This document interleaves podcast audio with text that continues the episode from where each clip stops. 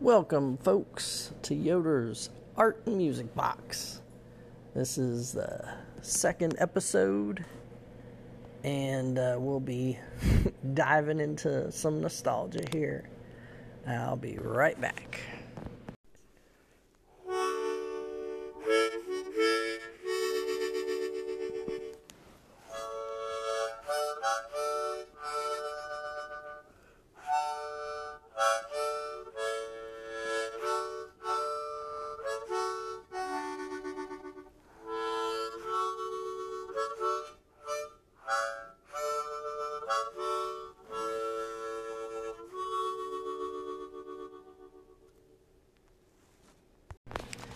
So, my early, my childhood, preteen self, it was mostly um, radio play, and if somebody, if we were at somebody's house where they were playing music or something, I think that was just before.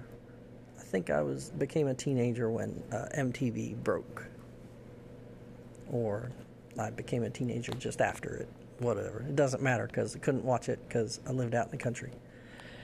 Um, so there was a promotion with the grocery store uh, in the town I lived outside of, where each week you'd come in, you could uh, purchase this case, and each week you can come in and get a cassette of um, like the number one hits for different uh, years like in the 50s and 60s. And I remember it as a big case, like it held 16 cassettes. But I might be wrong. I can't find any information about it. but that um, introduced me to a lot of the older, well, yeah, a lot of the older stuff. Um, Fats Domino, uh, Frankie Avalon, the Shangri-Las, um, a lot of stuff. I think there might have been some Elvis in there, maybe Beatles. Um, can't remember exactly what. but uh, yeah, it was a lot of fun. I remember like leader of the pack, uh, like this you know motorcycle revving up and squealing tires and all that, and they'd introduce each one um, there's like a narrator where he'd say the his a quick little history of it. You know, they you know these three girls you know recorded this and uh, the producer did this and had motorcycles going through uh, the studio for like leader of the pack or whatever. Um, or you know this person finally got a hit with this one record or something. Um, one of them, the Big Bopper. Um, he was a radio DJ, and then he tried his hand at singing. Um, Chantilly Lace, that was that one. Um, so yeah, it was a lot of like, you know, stuff like that. Older music. Uh, there's probably some disco in there because I remember we had a couple records it was like how to dance, disco dance. And there's pictures of me in like disco looking outfits. It's crazy, but whatever. Um, and it was the time of Urban Cowboy and Saturday Night Fever and all that. Um, so, yeah, and then uh, puberty hit, and it seemed like um, I just noticed every song that seemed to have a double entendre. You know, if it was suggestive at all, it was like, what? Oh, man. So it was what? J. Geils Band, um, Angel Looking Centerfold, um, uh, the Def Leppard's Photograph, Pour Some Sugar on Me. Um, cold or hot blooded. That's it. And you know, I'd be sitting on the bus going to school. It's like, man, okay. It's like this song is speaking to me or something.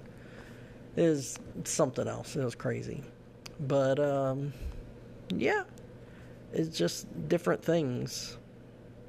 Mostly the school bus ride that was like a light rock or classic rock when it got into high school and they started playing stuff from the 60s and 70s. Um,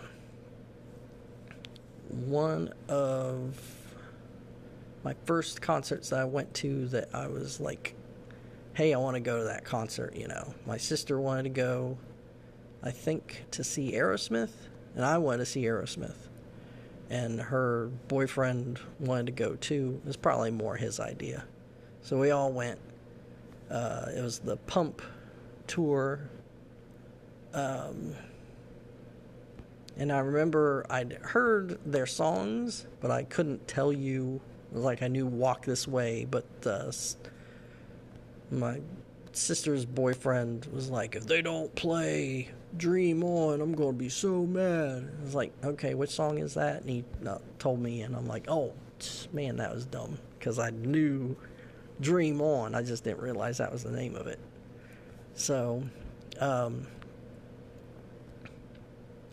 and yeah, that was amazing. Got a T-shirt. It was off at the side. It was at this baseball stadium in uh, Columbus, Cooper Stadium. And uh, yeah, saw uh, Steven Tyler running around trying to get work off some energy or get himself excited or whatever. Hopefully, he wasn't doing drugs, but uh, the people I was with, you know, it's like he's probably doing drugs. I'm like, God dang it. but it was fun. Joan Jett opened. That was about the time that her album of covers called Hit List came out. So I think she'd covered something of theirs and she'd done. Um, I was hoping that she was going to do Dirty Deeds because I think that was on her album. So that was pretty cool. Um, yeah. Um, in addition to that, going to the state fair, the Franklin County Fair, had um, saw Boxcar Willie there with my parents, of course, and the state fair had uh, Air Supply. Uh, man, so saw them, saw uh, New Edition and uh, yeah, it's, it's got exposed to different things. It wasn't dramatically different, but yeah, new edition because they I think they got some radio play. Um, and uh, oh, my sister. This is another um, music exposure thing. She, her friends would be listening to something, and she'd start listening to it, and therefore I'd start listening to it. So that's how I got introduced to Metallica, the Justice for All album, and uh, some Megadeth because she had one of those. And um, one time I bought um, for her birthday or Christmas or something, there was a, a cassette called Metallica Jump in the Fire. It was supposed to be live, but it was just alternate takes of uh, songs from the first album that they um, kind of made it sound like there was an audience and then they put it on cassette. So I bought that for her, and then her boyfriend was like, Are you trying to get her in trouble? She shouldn't be listening to that satanic music. And I'm like, What are you talking about? So. so, but it's funny that in the beginning, like my pre pubescent era, I was like kind of nervous about hard rock and heavy metal or whatever.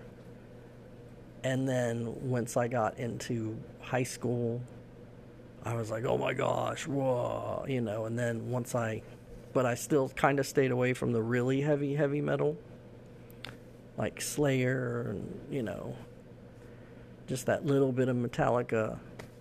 And then, um, years later, I'm like, damn it, why didn't I see all this? You know.